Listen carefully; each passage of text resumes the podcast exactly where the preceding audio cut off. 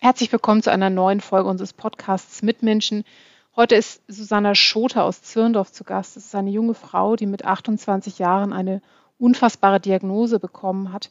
Und zwar ist sie damals unheilbar an Darmkrebs erkrankt. Die Ärzte sagen ihr relativ schnell, dass sie nicht mehr lange leben wird. Heute ist Susanna 33 Jahre alt.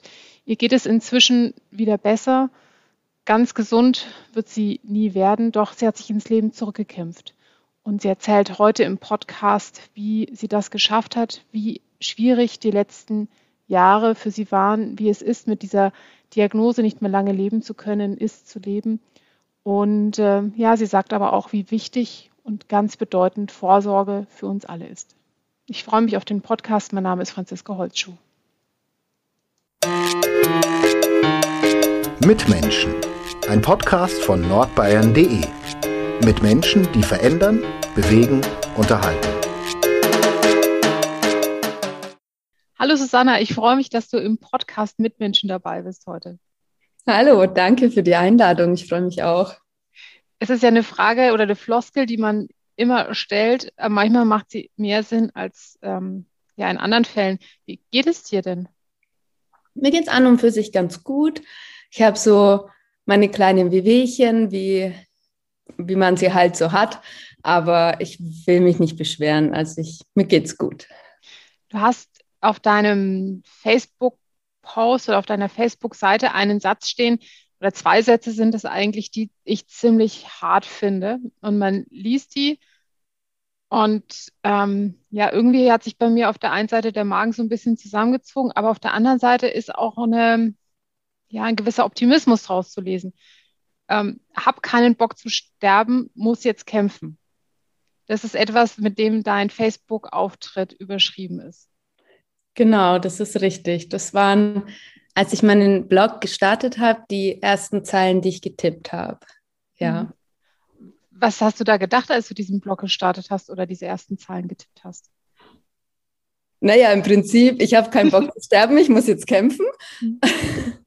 Und ich habe ja, ich habe ja angefangen zu bloggen, beziehungsweise mein Thema ist ja Krebs, weil ich selbst jung an Darmkrebs erkrankt bin und ich zeigen wollte, dass Krebs nicht immer nur die anderen trifft und dass vor allem Darmkrebs nicht nur alte Menschen trifft. Und ich habe mich nach meiner Krebsdiagnose um mein Leben betrogen gefühlt. Ich war 28 Jahre alt, als ich die Diagnose bekommen habe. Und ich habe einfach keinen Bock zu sterben. Und ich, ich, das war, vielleicht war es Trotz, der mich da getrieben hat. Aber ich habe einfach das ausgesprochen, was mir in meiner Seele gebrannt hat und was in mir vorgegangen ist. Du hast ja eine sehr, sehr heftige Diagnose bekommen. Im Prinzip ähm, haben die Ärzte zu dir gesagt, das, was man noch tun kann, ist rein palliativ. Also dieser Krebs kann nicht geheilt werden, sondern man kann, im, ja, es ist, hört sich heftig an, auch das auszusprechen, ähm, man kann es nur noch verlängern, dein Leben. Das ist richtig. Ich habe ähm, im Frühsommer 2015, also ich habe schon seitdem ich ein Kind bin eine, eine chronische Darmkrankheit. Und im Frühsommer 2015 ging es mir schlecht. Und wir dachten alle, ich hätte einen Schub von meinem Morbus Crohn. Aber tatsächlich hatte ich dann ein paar Monate später einen Darmverschluss und mein Dünndarm hat sich zu einem 14 Zentimeter großen, ich nenne es Feuerball, weil das fürchterlich entzündet war, also zu einem großen Ball verklebt. Und bei der Operation hat man einen sechseinhalb Zentimeter großen Tumor gefunden. Der wurde vollständig entfernt. Das heißt, ich wurde am Anfang tumorfrei operiert. Und da ein Lymphknoten befallen war, hat man mir geraten, dass ich vorsorglich eine Chemotherapie machen soll. Das ist der Luxusfall, der dich treffen kann, wenn, wenn du eine Krebsdiagnose hast, dass du tumorfrei operiert wirst und vorsorglich etwas machst, damit nicht irgendwo herumschwimmende Zellen sich einnisten können. Ich habe dann meine erste Chemotherapie gemacht, hatte eine Sepsis und musste pausieren. In der Zeit haben sich Metastasen demaskiert in der Leber und in meinen Lymphknoten. Und relativ schnell stand dann fest, dass das hier vermutlich nicht mehr gut wird und dass wir die nicht mehr loswerden. Und ich bin quasi innerhalb von wenigen Monaten von der Premium-Variante hin zur Todgeweihten abgestiegen. Das war schon heftig, ja. Das ist emotional ja auch extrem schwierig. Das ist ja so ein Auf und Ab letztlich. Ne? Du bist im Krankenhaus.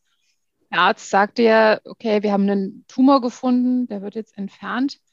Und dann sagt er dir beim nächsten Schritt, der Tumor ist entfernt, aber es schaut ganz gut aus. Und beim darauffolgenden kommt dann, naja, doch nicht so. Also ist, emotional stelle ich mir das extrem anstrengend vor. Und auch ja. damit überhaupt das so akzeptieren. Ich, kann man das überhaupt akzeptieren? Also ich habe es am Anfang ehrlich gesagt nicht so richtig begriffen, was mit mir passiert. Ich habe auch, also es gibt Situationen, an die ich mich erinnere, wie wir mit meinen Angehörigen im Arztzimmer saßen und der Oberarzt hat anhand meiner Bilder erklärt, wie schlimm die Situation eigentlich ist. Und meine Mama und ich saßen da wie Zombies und haben gar nichts verstanden. Also uns war lange gar, also vor allem mir war lange nicht bewusst, was hier gerade wirklich abgeht. Aber irgendwann natürlich, wenn du auf, ich, ich war Weihnachten auf der Palliativstation, da wird einem dann schon klar, dass auch, auch im Gespräch mit dem Psychologen, dass das hier gerade gar nicht gut ist. Und das ist herausfordernd. Es ist für die Seele herausfordernd, das irgendwie zu verpacken und damit zurechtzukommen und vor allem den, den Mut nicht zu verlieren, am nächsten Morgen wieder auf, aufzuwachen. Wo hast du die Kraft hergenommen, weiterzumachen? Ich hatte ganz wundervolle Angehörige und Freunde, die immer für mich da waren. Und ich habe, ich wollte nie akzeptieren, dass ich, dass ich jetzt einfach abdanke. Es gab noch so viele Dinge, die ich gerne machen wollte. Und ich habe immer gesagt, ich, ich gebe den Löffel nicht ab, bevor ich nicht in Indonesien war. Und da ich davor noch nicht in Indonesien war, war halt Löffel abgeben auch nicht angesagt. Ne?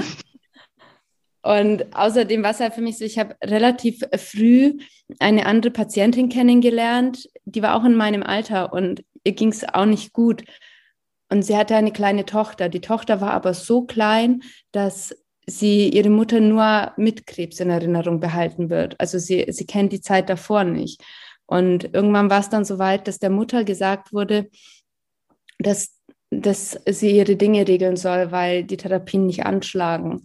Daraufhin ist sie so in ein Loch gestürzt und verbittert, dass niemand mehr an sie rankam, auch, nie, auch nicht ihr Kind. Und alles, was dieses Kind jetzt in Erinnerung hat, ist eine wütende, verbitterte Mutter.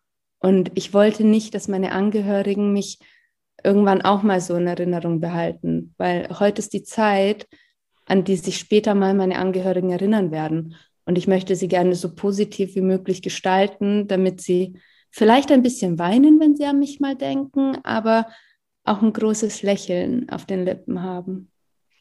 Also ich, ich bin ja nicht in einer Situation, in der du bist und kann mich daher nicht annähernd hineinversetzen, wie es einem Menschen gehen muss nach einer Krebsdiagnose. Ich kann das Wütende aber auch sehr gut verstehen, dieses sauer auf die Welt sein und diese Frage, warum ich, ich glaube, das ist ja schon eine, die, die man sich ganz automatisch stellt, auch wenn man die vielleicht wegschieben möchte. Also ich war auch viel wütend. Es gab, es war auch nicht von Anfang an so, dass ich das mhm. so gut verpackt und akzeptiert habe, dass es halt jetzt so ist, wie es ist. Aber ich habe mich tatsächlich nie gefragt, warum ich, weil die Frage, warum ich impliziert, warum nicht lieber jemand anderes? Mhm. Und das will ich niemandem wünschen. Aber ich habe mich natürlich durchaus gefragt, warum mich denn so ein Scheiß jetzt trifft.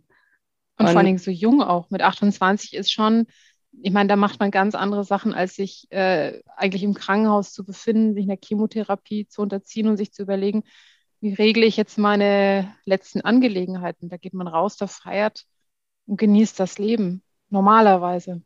Ja, so soll es eigentlich sein. Aber leider ist es halt nicht immer so. Wie hatten, haben denn deine, deine Freunde und deine Familie reagiert? Du sagst, die haben dich ganz toll aufgefangen. Also meine Familie war immer für mich da, auch meine engsten Angehörigen, die, für die war immer klar, dass wir den Weg zusammen gehen. Aber es war schon so, dass im, in meinem Freundeskreis Menschen, für die ich mein, immer meine Hand ins Feuer gelegt hätte und die mich zu jeder Tages- und Nachtzeit hätten anrufen können, die waren plötzlich weg. Also die waren nicht so weg, dass sie gesagt haben, du Susanna, ich weiß nicht, wie ich damit umgehen soll, ich kann das nicht, sondern die waren plötzlich Geister. Die haben nicht mehr, ich habe nichts mehr von ihnen gehört.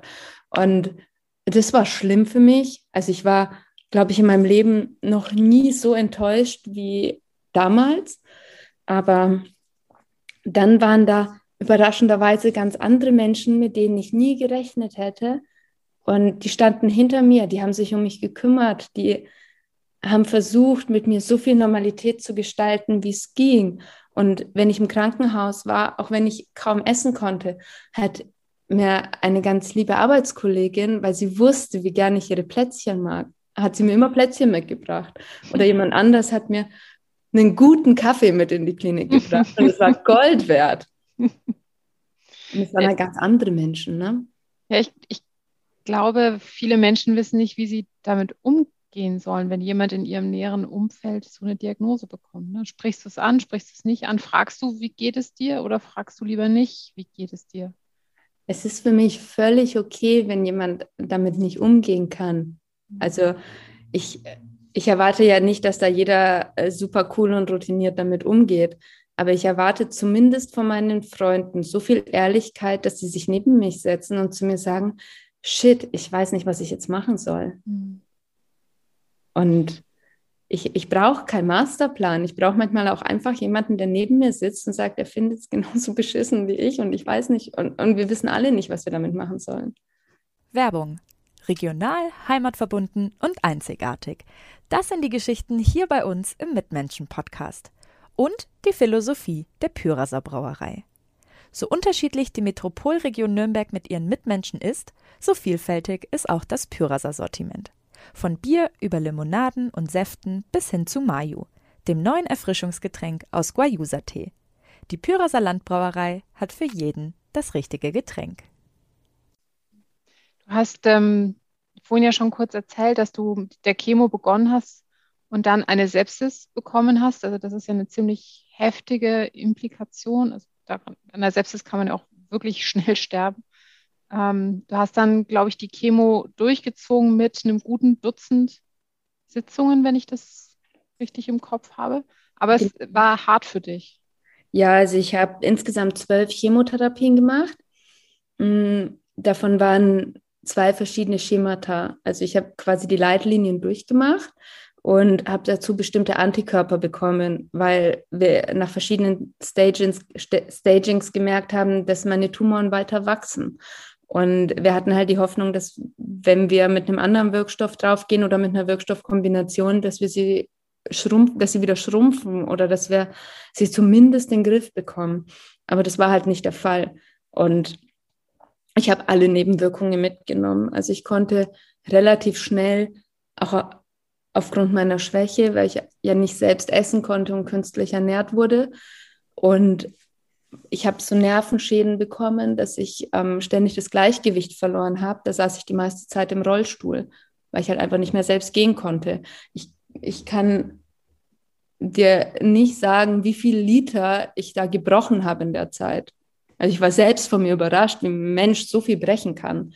Ich hatte heftige Schleimhautentzündungen und so Hautreaktionen, die so wehgetan haben. Meine Schleimhäute waren nur noch blutig.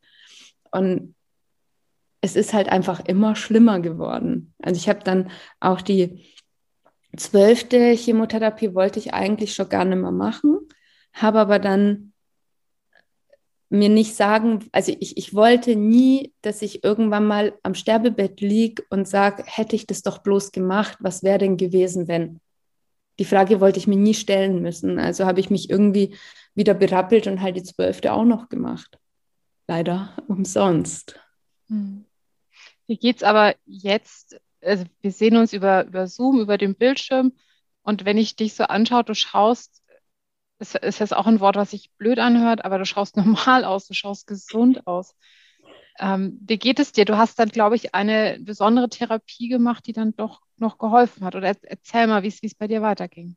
Also es war so, dass ich dass irgendwann dann meine Ärzte zu mir kamen und gesagt haben, es gibt keine Medikamente mehr, die wir machen können, weil nichts angeschlagen hat. Und das heißt, die Tumore sind auch nicht geschrumpft, sondern die waren einfach weiter weiter gewachsen, immer weiter. Ich hatte extreme Tumorschmerzen, weil die schon angefangen haben, auf alle möglichen Nerven zu drücken und so. Mm, das ist auch sehr oft eskaliert und ich bin, ich hatte so eine Schmerzpumpe mit Morphium und war eigentlich die meiste Zeit weggeballert, anders kann man es gar nicht mehr nennen. Und dann haben meine Ärzte halt zu mir gesagt, dass das jetzt schon so aussieht, dass das bald vorbeigeht und ich möchte bitte meine Dinge regeln. Also wenn es jetzt Dinge gibt, die ich zu regeln habe, dann ist jetzt die Zeit. Und das wollte ich nicht akzeptieren. Also da war mir dann meine Endlichkeit tatsächlich das allererste Mal so, so richtig, als hätte mir einer mit der Bratpfanne über den Kopf gehauen. Und dann hatten, haben wir uns mit meinen Angehörigen nochmal informiert und geguckt, ob es denn nicht vielleicht doch irgendetwas gibt, weil, come on, ich war nicht mal 30. Kann doch nicht wahr sein. Und, und noch nicht in Indonesien. Und noch nicht in Indonesien. das kommt noch dazu. Und dann haben wir einen Aufruf für eine Studie mit einer Immuntherapie gefunden in Heidelberg. Und sind, ich habe dann da meine Dokumente hingeschickt und dann haben die mich eingeladen und haben gesagt, ich ähm, habe hab mir halt eine Zweitmeinung eingeholt. Sie haben mir dann gesagt, dass ich aufgrund meiner Autoimmunerkrankung, dem Morbus Crohn, nicht für so eine Studie in Frage komme, weil eine Immuntherapie heftige Autoimmunreaktionen auslösen kann. Das heißt, ich kann entweder neue Krankheiten bekommen oder halt mein Crohn wird so schlimm, dass wir den nicht in den Griff kriegen. Und wenn ich aber unbedingt will, könnte ich aufgrund eines Gendefekts, den ich habe, eine sogenannte Mikrosatelliteninstabilität, bei meiner Krankenkasse einen Antrag stellen für eine Off-Label-Genehmigung. Das heißt, dass ich mit einer Krebserkrankung, für die das Medikament nicht zugelassen ist, das Medikament trotzdem unter Studienbedingungen bekommen kann. Ich habe dann die Ärzte gefragt, was, was sie mir denn raten würden, hm. weil was, was soll ich machen? Und die haben gesagt, also so einen Fall wie mich haben sie nicht, der dieses Medikament bekommt und sie wissen nicht, was passiert. Und wenn ich jetzt fünf Ärzte fragen werde, dann werden, äh, wenn ich zehn Ärzte frage, werden fünf sagen, ja, das kannst du auf keinen Fall machen, du bist vollkommen wahnsinnig. Und fünf werden zu mir sagen, ja, was hast du zu verlieren? Mhm. Und so habe ich mich dann dazu entschieden, dass ich das gerne probieren möchte weil ich nur drei Optionen hatte. Ich mache es nicht und ich sterbe. Ich mache es und es wirkt nicht und ich sterbe. Oder ich mache es und ich habe ein bisschen Dusel und es schlägt an. Und tatsächlich haben wir dann aller, allerletzte Eisenbahn angefangen mit der Immuntherapie. Das war der 1. August 2016. Und an dem Tag bin ich dann auch noch außerplanmäßig auf der Palliativstation gelandet, weil meine Metastasen schon so auf meine Nerven gedrückt haben, dass ich die Schmerzen kaum mehr in den Griff gekriegt habe. Ich wurde dann auch sediert, weil das die einzige Möglichkeit war, das irgendwie in den Griff zu kriegen. Und der Professor hat gesagt, dass er sich jetzt dieses Mal leider nicht sicher ist, ob ich da tatsächlich nochmal alleine auf eigenen Beinen rausmarschiere. Und Einige Tage später bin ich dann selber rausmarschiert. Bisschen wackelig, aber ja. Und dann ging es schlagartig bergauf.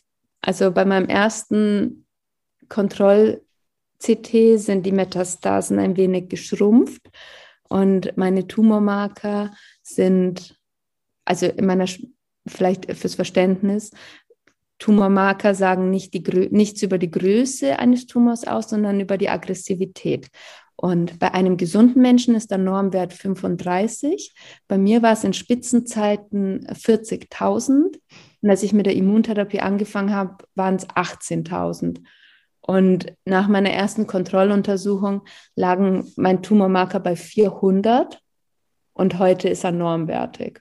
Mhm.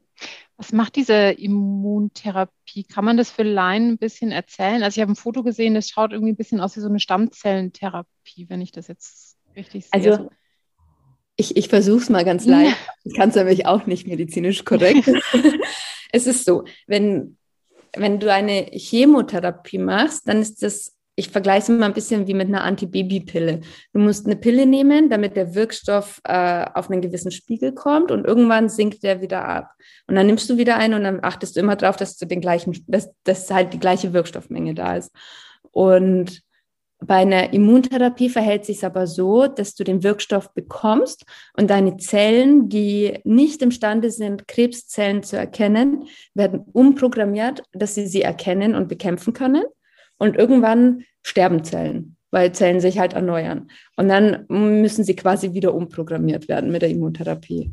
Mhm. Das heißt, diese im Prinzip werden Zellen in deinem eigenen Körper dazu befähigt, die Krebszellen anzugreifen und die zu zerstören. Das ist, wie die Immuntherapie funktioniert. Genau. Ganz medizinisch leicht. Genau.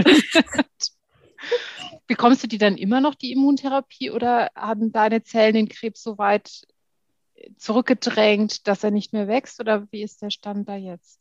Also ähm, ich werde sie für immer und ewig bekommen müssen, was daran liegt, dass man nicht weiß, was passiert, wenn wir mit der Therapie aufhören und wir kein Risiko eingehen wollen, denn es gibt kein anderes Medikament. Und es kann sein, dass sie dann vielleicht nicht mehr anschlägt. Und deshalb mache ich sie für immer und ewig alle zwei Wochen und bekomme da so eine Infusion, die dauert eine halbe Stunde insgesamt und damit ist okay. Mhm. Das heißt, das ist alle zwei Wochen gehst du ins Krankenhaus und bekommst diese Infusion und kannst ansonsten relativ normal leben oder wie schaut dein Leben jetzt aus? Also es ist relativ normal für mich. Es ist nicht so, wie es vor dem Krebs war. Also gewisse Dinge gehen einfach nicht mehr. Es war anfangs hart zu akzeptieren, aber mittlerweile ist es gut. Also ich kann zum Beispiel nicht Vollzeit arbeiten oder so, das wäre utopisch. Dazu bin ich einfach nicht mehr imstande. Und ansonsten habe ich einen ganz normalen Alltag. Ich mache Entschuldigung, einen kleinen Alles gut. ähm, ich mache halt so meine Sachen. Ich habe einen Haushalt, um den ich mich kümmere. Ich arbeite immer noch, aber deutlich Stunden reduziert.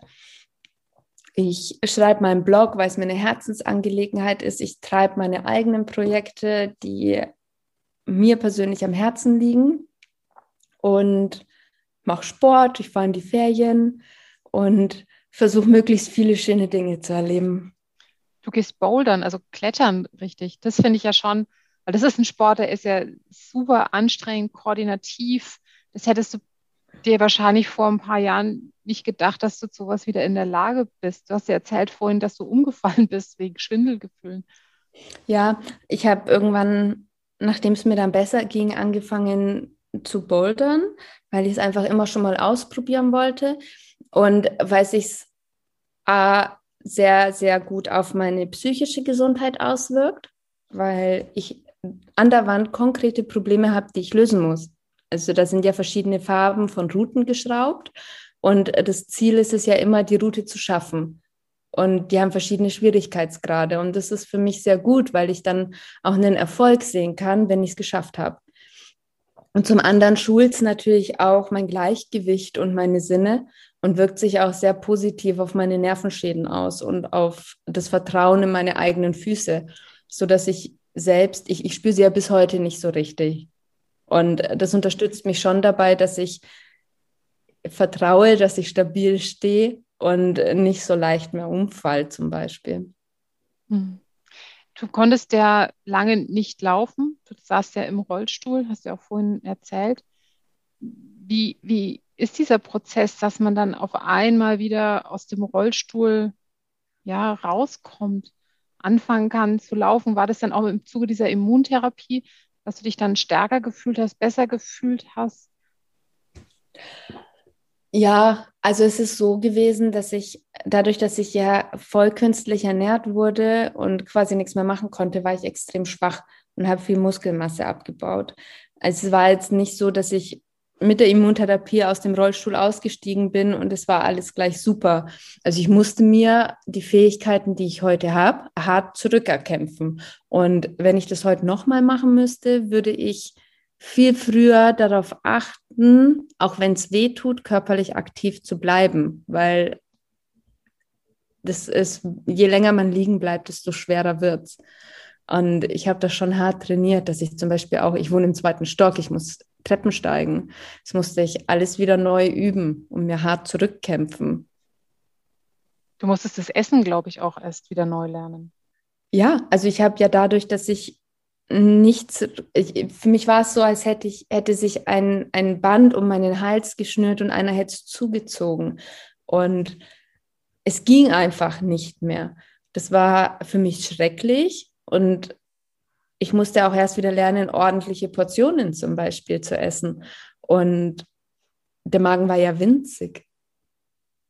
Und das, das mhm. war schon, schon nicht so leicht. Und jetzt ist, kannst du wieder normal essen? Ja, viel, gerne und oft. Das klingt gut. Also, wenn man dich sieht am Bildschirm oder auch Fotos von dir kennt, du bist sehr schmal. Ähm, das ist wahrscheinlich geblieben. Ja, also ich, ich muss schon darauf achten, dass ich jetzt zum Beispiel nicht so viel abnehme, weil wenn es mir mal schlechter geht, dann sind fünf Kilo schnell weg. Und da versuche ich schon darauf zu achten, dass ich zumindest ein gewisses Gewicht halte und diesen Puffer habe. Deswegen an alle, die hier mit fünf Kilo hin oder her kämpfen, behaltet sie. Die können nie schaden. Ich wäre froh, wenn ich sie hätte. Du bist ja immer noch regelmäßig in Untersuchungen. Deine, deine Tumorwerte werden ja immer wieder untersucht, aber auch sonst, ob die ja, äh, alles im Prinzip sich so verhält, wie es jetzt im Moment ist. Du hast ja mit deinem Morbus Crohn auch weiterhin zu kämpfen. Auch eine Migräne ist noch dazu gekommen, ähm, die gewisse Probleme im Sehen bei dir gebracht haben ich kann mir vorstellen, dass es super schwierig ist, wieder diesen Weg zum Arzt zu machen. Der checkt einfach mal und du sitzt da und denkst dir, also so wird es mir wahrscheinlich gehen. Fuck, hoffentlich ist nicht jetzt schon wieder was dabei. Oder wird man irgendwann fatalistisch? Leider nicht. Also es ist schon so, dass vor jedem Staging und auch bei jeder, Kon als wir zum Beispiel das Thema mit der Migräne hatten, ich habe ja keine Kopfschmerzen gehabt, sondern ich habe einfach nicht mehr richtig gesehen. Und da, da kriegt man es dann schon mal mit der Angst zu tun. Und da sitzt sofort der Teufel auf der Schulter und sagt, ja, aber was ist, wenn du vielleicht eine Metastase im Kopf hast? Und die Abklärung ist dann natürlich schon herausfordernd. Ich habe für mich so meine Strategien gefunden, wie ich damit möglichst gut umgehen kann.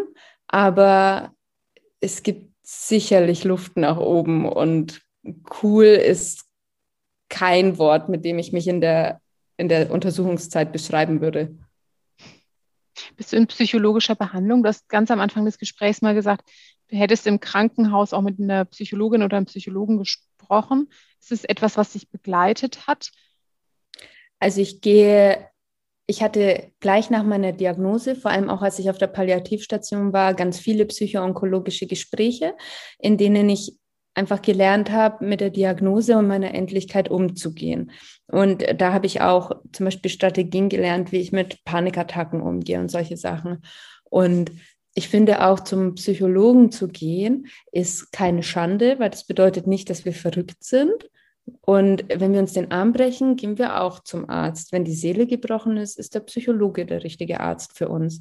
Und das mache ich bis heute aber nicht so regelmäßig. Also ich würde eigentlich gerne regelmäßiger gehen, aber ich nutze bei uns in der Uniklinik das psychoonkologische Angebot und hier bei mir zu Hause ist es sehr schwierig, einen passenden Therapieplatz zu finden. Und das ist ja oft ein Problem, ist es ja. leichter geworden. Hm. Ja, ähm, Corona, glaube ich, ist dafür für viele Bereiche echt ein ziemlicher Hammer, ähm, besonders auch für Menschen, die immungeschwächt sind. Bist du schon geimpft? Nein. Weil du müsstest eigentlich durch die Krebsdiagnose in die zweite Prioritätsgruppe, glaube ich, hochrutschen. Ja, ich, ich, bin in der zweiten Prioritätsgruppe. Mhm. Ich will auch unbedingt geimpft werden, aber ich bin tatsächlich ein bisschen enttäuscht. Anders kann ich es gar nicht sagen, weil es so irre langsam vorangeht. Und ich, ich, ich weiß gar nicht, was ich dazu sagen soll, ehrlich gesagt. Also es ist frustrierend. Ich will endlich geimpft werden. Und das, das würde, das ändert für mich natürlich nichts daran, dass wir trotzdem die Einschränkungen haben, die wir halt haben. Aber es verschafft mir ein bisschen Ruhe, dass selbst wenn ich mich irgendwo aus irgendeinem Grund, trotz aller Vorsicht, anstecken sollte, dass ich zumindest so weit geschützt bin, dass ich vielleicht keinen schweren Verlauf bekomme. Die Wahrscheinlichkeit, wenn du jetzt Corona kriegen würdest, dass es heftig ist, die Wahrscheinlichkeit ist ja relativ hoch, einfach weil du zu der Gruppe der immungeschwächten Menschen gehörst durch die Krebserkrankung. Niemand weiß, was unter der Immuntherapie passiert. Also ich, es kann auch sein, dass vielleicht mein Immunsystem da total toll drauf reagiert, weil es ja sensibilisiert mhm. wurde. Aber es kann halt auch genau das Gegenteil sein. Mhm. Man weiß es ja. Wie hast du dich dann verhalten in den letzten Monaten? Warst du besonders vorsichtig mit Kontakten? Also im allerersten Lockdown war es für mich ganz schlimm, weil ich eigentlich nur zu Hause war und das, was ich mir an meiner persönlichen heilen Welt und meiner Normalität hart erkämpft habe seit der Krebsdiagnose, wurde mir genommen, weil ich halt nicht mehr einfach zum Einkaufen gehen konnte und Dinge, die für andere Leute selbstverständlich sind, machen, weil ja niemand wusste, was passiert. Irgendwann mit der Zeit ruft man sich natürlich schon irgendwie ein und man versucht dann eine neue Normalität zu finden, weil man sonst total verrückt wird. Also ich würde ich, ich, ich würde sonst mhm. durchdrehen. Aber es ist schon so, ich halte halt meine Abstände, meine Kontakte sind noch reduzierter, als sie es ohnehin schon sind. Ich Maske trage ich eh und die Handhygiene habe ich auch schon ziemlich lange ganz gut drauf. Sehr vieles dabei, was du wahrscheinlich vorher schon gekannt hattest oder woran du dich gehalten hast, äh, ja, einfach um dich selbst ja auch zu schützen. Ja. Du hast ja ähm, eine Agenda. Also du hast ja deine Krebsdiagnose nicht einfach so hingenommen und kämpfst nur für dich, was ja auch schon reichen würde und ein riesenfetter Kampf ist, ähm, sondern du hast dir vorgenommen, das Thema Krebs ein bisschen mehr in die Öffentlichkeit auch zu tragen, anderen Leuten Mut zu machen. Und äh, du willst besonders auch eine Botschaft verbreiten. Macht Vorsorgeuntersuchungen. Das ist, glaube ich, somit dein großes Anliegen. Ja, ich will einfach, also ich habe auch angefangen zu bloggen, weil ich eben darauf aufmerksam machen wollte. Und ich möchte gerade für junge Erwachsene zeigen, und, und dass, dass man auf die Symptome des eigenen Körpers hören soll, weil ganz oft werden junge Menschen nicht so ernst genommen, wenn sie schwere Symptome haben, weil es heißt, ja, sie haben Stress oder es ist psychosomatisch oder irgendetwas. Aber ich möchte jeden darauf aufmerksam machen, dass wenn irgendetwas nicht stimmt und ihr merkt es, dann geht zum Arzt und besteht auf eine Abklärung. Und für alle, die Krebs in der Familie hatten, gerade Darmkrebs in der Familie hatten oder Angst vor Vorsorgeuntersuchungen haben. Ich habe schon so viele Darmspiegelungen gemacht und ich will einfach offen drüber reden. Ich will das Tabu brechen, weil niemand redet gerne über den Darm. Das ist irgendwie peinlich. Und Darmkrebs ist aber durch Vorsorge in den allermeisten Fällen vermeidbar. Und niemand muss das gleiche Schicksal haben wie ich. Und ja, vielleicht ist eine Darmspiegelung nicht das Schönste, was man erlebt hat, aber eine Darmkrebsdiagnose ist beschissener und die ist vermeidbar. Und das möchte ich jedem mit auf den Weg geben, dass die Vorsorge nicht schlimm ist und dass sie potenziell das Leben retten kann. Ich hatte auch schon mehrere Darmspiegelungen, Magenspiegelungen. Bei Magenspiegelung ist, äh, muss man kaum vorbereiten, Darmspiegelungen muss vorher abführen. Das ist ein bisschen unangenehm für alle, die das nur nicht gemacht haben, aber letztlich ist es auch ein paar Stunden durch. Und bei der Spiegelung selber, es gibt wunderbare Medikamente, durch die man von der Spiegelung selber gar nichts mitbekommt. Äh, man geht einfach nüchtern hin und hat dann vielleicht etwas belämmert noch ein Gespräch mit dem Arzt, der einem die Diagnose sagt. Also von da kann ich das nur unterstreichen, was du gesagt hast. Die Magen- oder auch Darmspiegelung ist äh, nichts, was einem wirklich schlaflose Nächte bereiten sollte. Nee, das kann jeder gut durchführen, ja. Und auch ähm, abführen ist mittlerweile total easy. Also es gibt so gute Mittel, die schmecken zwar alle ja. gut, aber man muss nicht, also dieses Horrormärchen, dass man da 10 Liter Abführmittel trinken muss und so Scherze, mhm. ist nicht mehr. Kriegt man gut hin. Man nimmt es ein paar Stunden vorher. Man kann sogar schlafen davor. Also ja. äh, es funktioniert. Das Problem ist, glaube ich, eher, dass äh, Darmspiegelungen von der Kasse erste ab relativ fortgeschrittenem Alter bezahlt werden, rein als Vorsorgeuntersuchung. Genau, wenn es halt irgendwie gar keine Faktoren gibt, die ein Risiko aufzeigen, also zum Beispiel familiär bedingter Darmkrebs oder etwas in die Richtung, dann gibt es ab, ich glaube, 50 einen Stuhltest und ab 55 gibt es die Spiegelungen. Aber wenn in der Familie zum Beispiel Darmkrebs war oder auch gewisse Formen von Eierstockkrebs, dann darf man zehn Jahre vor dem Erkrankungsalter der jüngsten betroffenen Person schon zur Vorsorge gehen.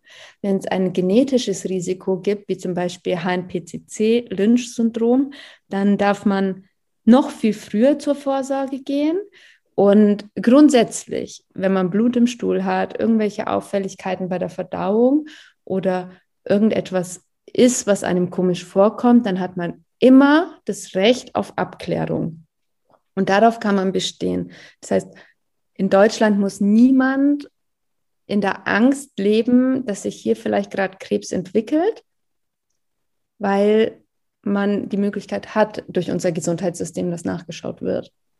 Ich glaube, das Problem ist oft auch dieses, was wir vorhin auch schon kurz angesprochen haben, ähm, es, es wird schon nicht sein oder ich, mich werde es schon nicht betreffen.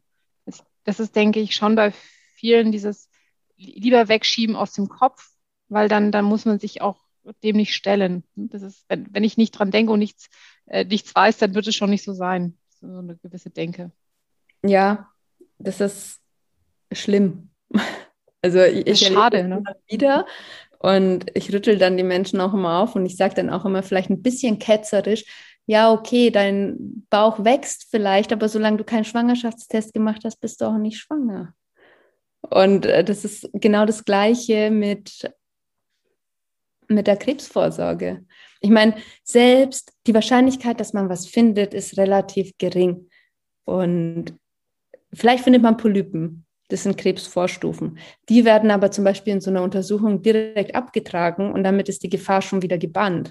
Und selbst wenn man was findet, früh erkannt, ist Darmkrebs in den allermeisten Fällen sehr, sehr gut behandelbar. Aber je länger man wartet und je weiter man das Thema Vorsorge vor sich wegschiebt, desto schwerer wird es irgendwann auch im Fall der Fälle, das zu behandeln.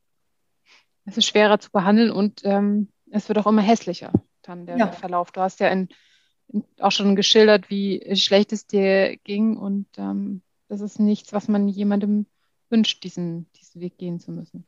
Nee, Nee, das wünsche ich niemandem. Du warst in Indonesien, oder? Natürlich.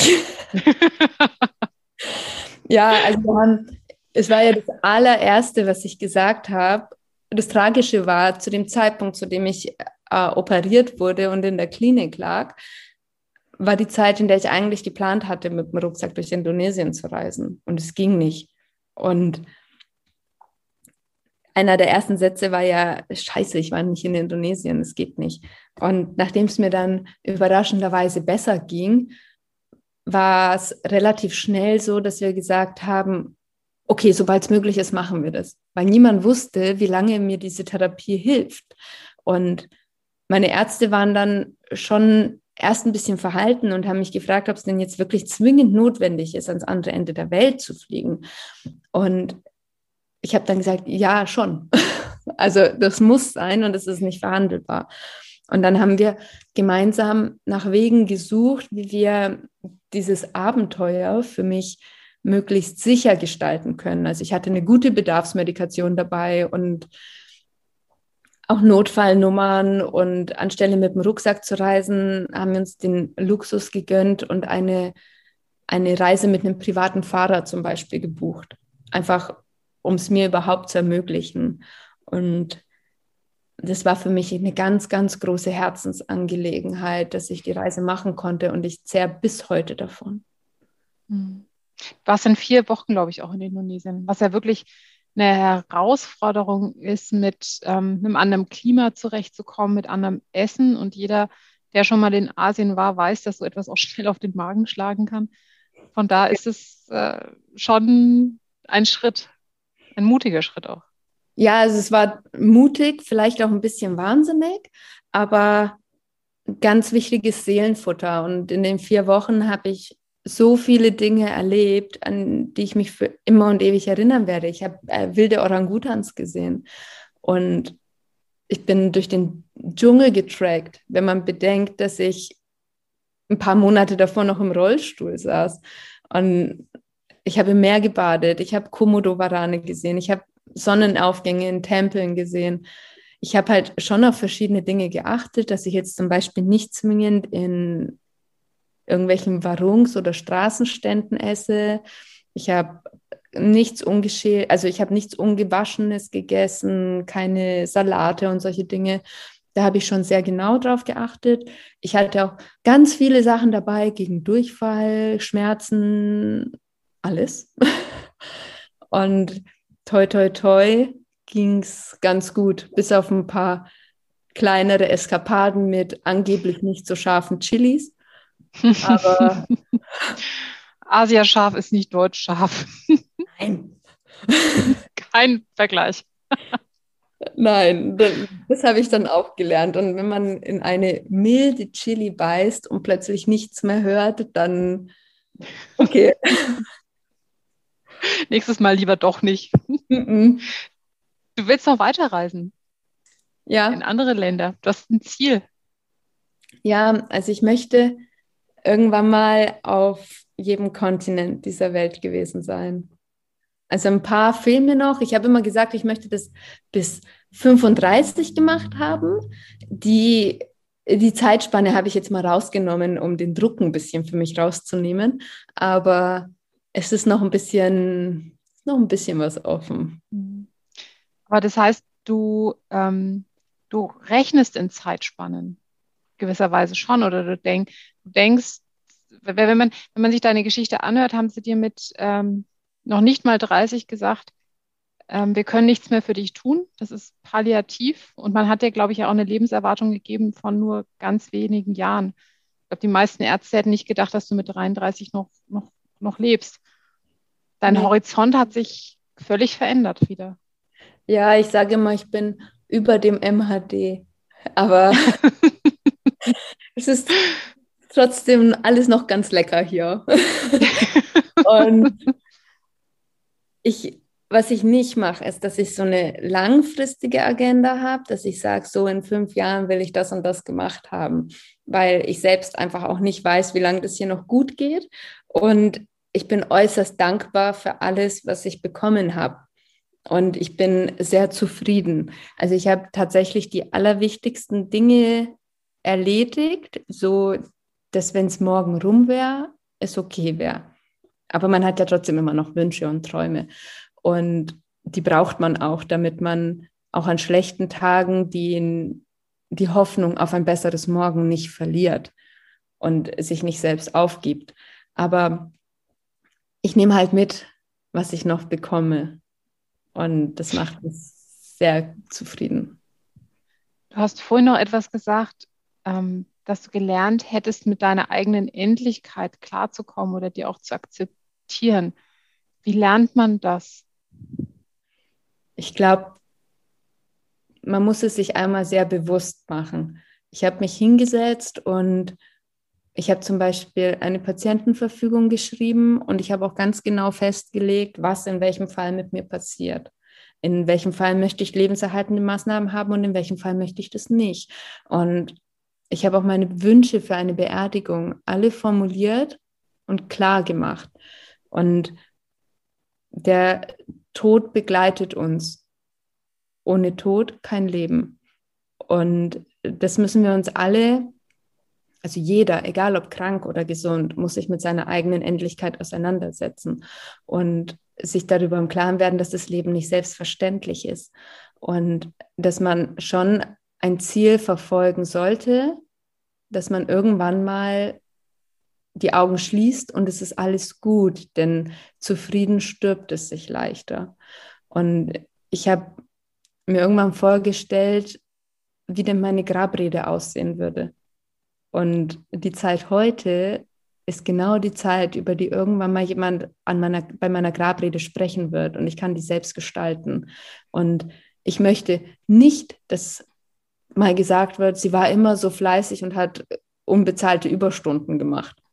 Uh -uh. Ich möchte lieber, dass irgendjemand mal über mich erzählt, durch welche Länder ich gereist bin, was ich alles erlebt habe, was für Knallerideen ich gehabt habe, bei denen man sich an den Kopf langt und was ich alles gemacht habe, trotz allem.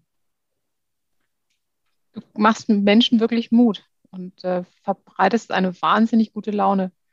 Das ist etwas, äh, wenn man sagt, man führt das Gespräch mit einer, die letztlich dann doch unheilbar an Krebs erkrankt ist, vorher die wenigsten wohl glauben. Aber du, du schaffst das, das rüberzubringen. Danke, das freut mich. Also ich hoffe auch immer, dass ich Menschen Mut machen kann und einfach zeigen kann, dass auch eine Palliativdiagnose nicht bedeutet, dass sich jeder ins Bett legen und auf den Tod warten muss. Wir dürfen immer noch eine tolle Zeit haben und verrate es keinem, aber wir dürfen auch lächeln. Du lächelst viel und wunderschön. Danke. Ich, ich danke dir ganz herzlich, Susanne, dass du für uns Zeit hattest im Podcast mit Menschen und äh, auch so offen erzählt hast von dir, deinen Emotionen, deiner Diagnose und ähm, ja, deinen Wünschen für dein weiteres Leben. Vielen Dank dafür. Ich danke dir, dass ich meine Geschichte erzählen darf. Mehr bei uns im Netz auf nordbayern.de